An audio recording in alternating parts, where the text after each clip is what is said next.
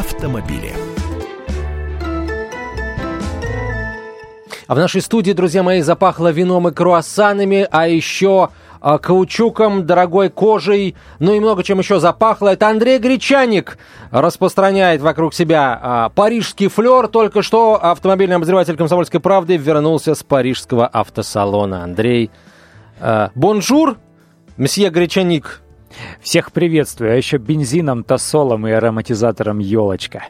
Э, потому что каким бы ни был прекрасным Ретро Париж, снова в моде? Всегда хочется возвращаться, чтобы здесь, на волнах радио «Комсомольская правда», рассказать о тех замечательных машинах, которые мне посчастливилось увидеть. Рассказывай. Э, говорят, что а, нынешний парижский автосалон какие-то вроде как даже рекорды побил по числу э, премьер. Они всегда бьют рекорды, потому что так рынок устроен, им нужно развиваться. Развиваться э, и интенсивно, и экстенсивно, и вшире ввысь. Э, там, да, действительно, там добрая сотня мировых премьер, но всегда нужно понимать, есть определенный э, понятийный аппарат э, в автомобильном бизнесе, который они используют применительно к автомобильным салонам, мотор-шоу или как они еще эти выставки называют. Есть мировая премьера, то есть машина, которую до этого ни разу не показывали на автосалонах, имеющих статус международного. Есть, если в нашем случае говорить, европейская премьера, то есть это, эту машину, допустим, допустим, могли показать где-нибудь в Китае или в США, э, но не показывали ни на одном из европейских автосалонов. И есть, э, если говорить о России или о любой другой стране, национальная премьера, то есть э, у нас это российская премьера. Допустим, машину показали на каком-то международном автосалоне в Детройте, например, потом, например, ее показали в Европе, но в России так и не показывали, поэтому вот бывают еще и российские премьеры. Так вот, Кроме того, э, понятие премьера или новинка автосалона распространяется не только на машину, которая вот-вот уже сойдет с конвейера предприятия, на нее объявлены цены и скоро начнутся продажи. Это может быть и прототип, и концепт, и даже какая-то, э, который может быть совсем никогда не превратится в серийный автомобиль. Или даже может быть какая-то отдельная версия. Ну, например, э, что-то изменили во внешности, поставили какой-то другой мотор или немножко изменили кузов. Э, вот вам, пожалуйста, пожалуйста, еще одна премьера. Да, действительно, сотня таких новинок, но если говорить о прям вот новых-новых машинах, ну, их можно перечесть по, по пальцам разве что. Будем перечислять. Вообще, а расскажи о том, что, на твой взгляд, интересно российским авто, а, автолюбителям, автовладельцам, причем, ну, разных, скажем так, и э, возрастных групп, и разно, разного полу, и разного материального достатка. Чего уж тут, есть машины для людей попроще, вот вроде меня, например, есть машины для какого-нибудь миллиардера. Но я считаю, что самой интересной новинкой автосалона была Шкода Фабия. Я никоим образом не ангажирован там Volkswagen группой компании Шкода, но просто объективно это очень популярная в Европе модель, это весьма популярная в России модель. Сейчас показали машину нового поколения, она приобрела такие рубленые формы, она похожа на Октавию, но уменьшенную Октавию. Э, ну, естественно, задняя часть оформлена по-другому. В принципе, то, что это Фабия, понятно сразу, но она стала вот такая э, более модернизированная, более ограненная. В России она, скорее всего, появится в следующем году. Цену пока не объявляли. И, скорее всего, ее не будут производить на шкодовских предприятиях в нашей стране. То есть ни в Калуге, э, ни на Горьковском автозаводе ее собирать не будут. Поэтому она, наверное, станет, э, будет стоить дороже, чем Шкода Rapid. Ну, я полагаю, что с самыми слабыми моторами. Там моторная линейка от 60 до 110 лошадиных сил. Я полагаю, что с самыми слабыми моторами она будет стоить где-то от полумиллиона. Ну, а в нормальной комплектации 1700-800. Ну, вот это вот очень интересно. Очень интересная машина, которая мне понравилась, допустим, это Suzuki Vitara. Не Grand Vitara, это Vitara. Эм, совершенно новый автомобиль, такой субкомпактный кроссовер, он меньше, чем эм, SX4, у него совсем другая внешность, он такой угловатый. Сейчас вообще мода на угловатость. Вот судя по вот этому автосалону, машины такие не зализанные становятся, э, на мыльницы похожие, а вновь какие-то рубленые такие Но ты говоришь, меньше формы. SX4.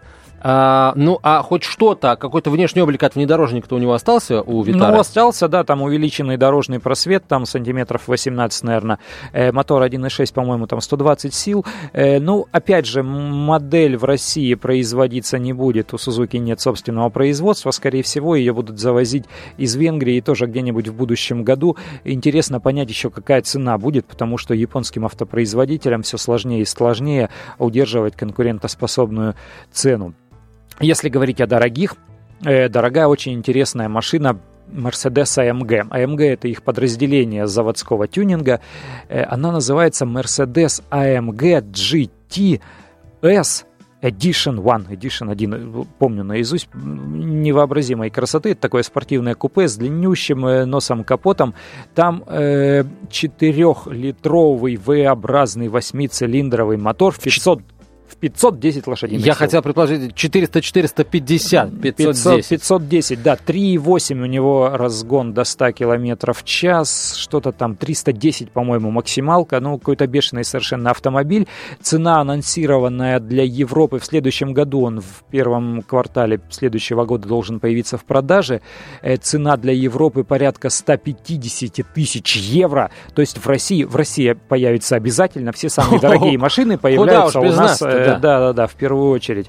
Э, в России, я полагаю, с учетом таможенных пошлин, это будет где-то 10 миллионов. Ну да, если евро сейчас у нас стоит 50 рублей, 150 тысяч евро это 7,5 миллионов, получается, европейская ну, цена. Ну и на таможне еще накидывают. Да, да плюс какая-нибудь маржа э, автозаводов, ну и прочая всякая маржа, какого-нибудь маржа, э, получается, да, 10 миллионов. Хорошо, если 10. Хорошо, а если больше. 10, да. Слушай, ну 10 миллионов, за 10 миллионов можно какой-нибудь Porsche Panamera купить, если ничего. Если Но я... и дешевле. Ну, это не просто Mercedes-Benz, это Mercedes AMG. Он прям пишется так, Mercedes э, дефис AMG. Это такое специализированное. Раньше у них были э, спортивные машины э, Mercedes McLaren назывались. Теперь э, вот так. Ну, совершенно чумовой, конечно, автомобиль.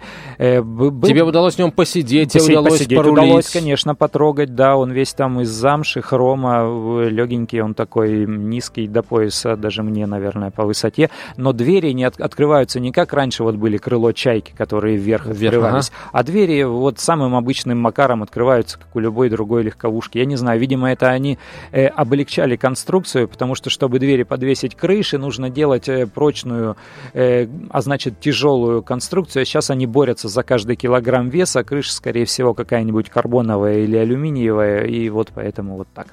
Хорошо, Андрей, э, если есть что-то еще, расскажи, я имею в виду, из конкретных машин или конкретных решений конструкционных, может быть, кто-то какой-то движок представил или новое новое решение там в деле экономии Сейчас все на гибриды переключились. Энергии. Все вот, переключились вот, вот, вот. на гибриды.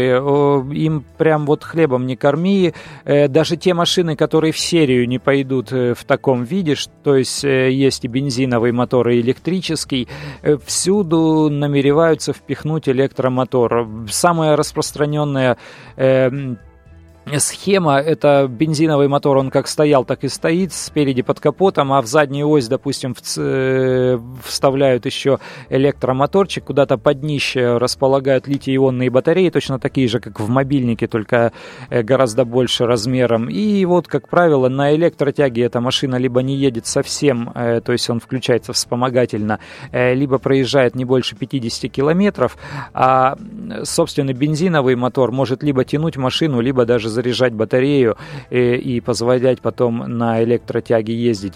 Э, в реальной жизни это, может быть, не так сильно экономит, но вот э, так построена сейчас инновационность автомобиля. Вот все стремятся воткнуть в машину электромотор они стали дешевле, вот чуть дешевле в среднем вот э, гибриды, потому что они же были дорогими достаточно. Они постепенно дешевеют, все дело тут как раз в батареях. Вообще электромобили, они получили свое большое распространение еще до того, как были распространены бензиновые или дизельные машины. Э, потому что конструктивно это просто. Ну, электромотор и батарея, любая детская игрушка, любой может собрать ее без паяльника. Вот электромоторчик, батарейку соединил проводами, скрутил, она поехала.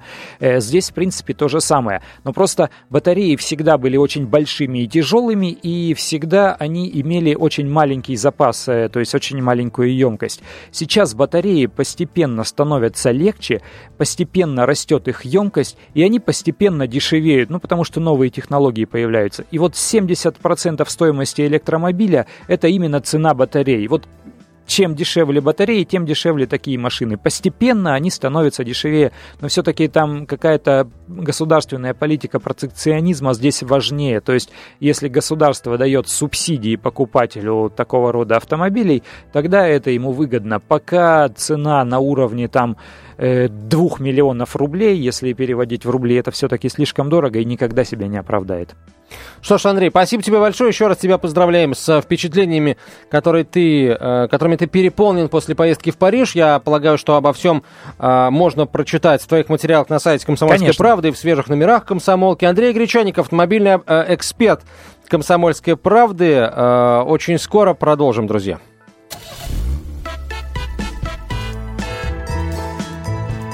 автомобили. На радио «Комсомольская правда».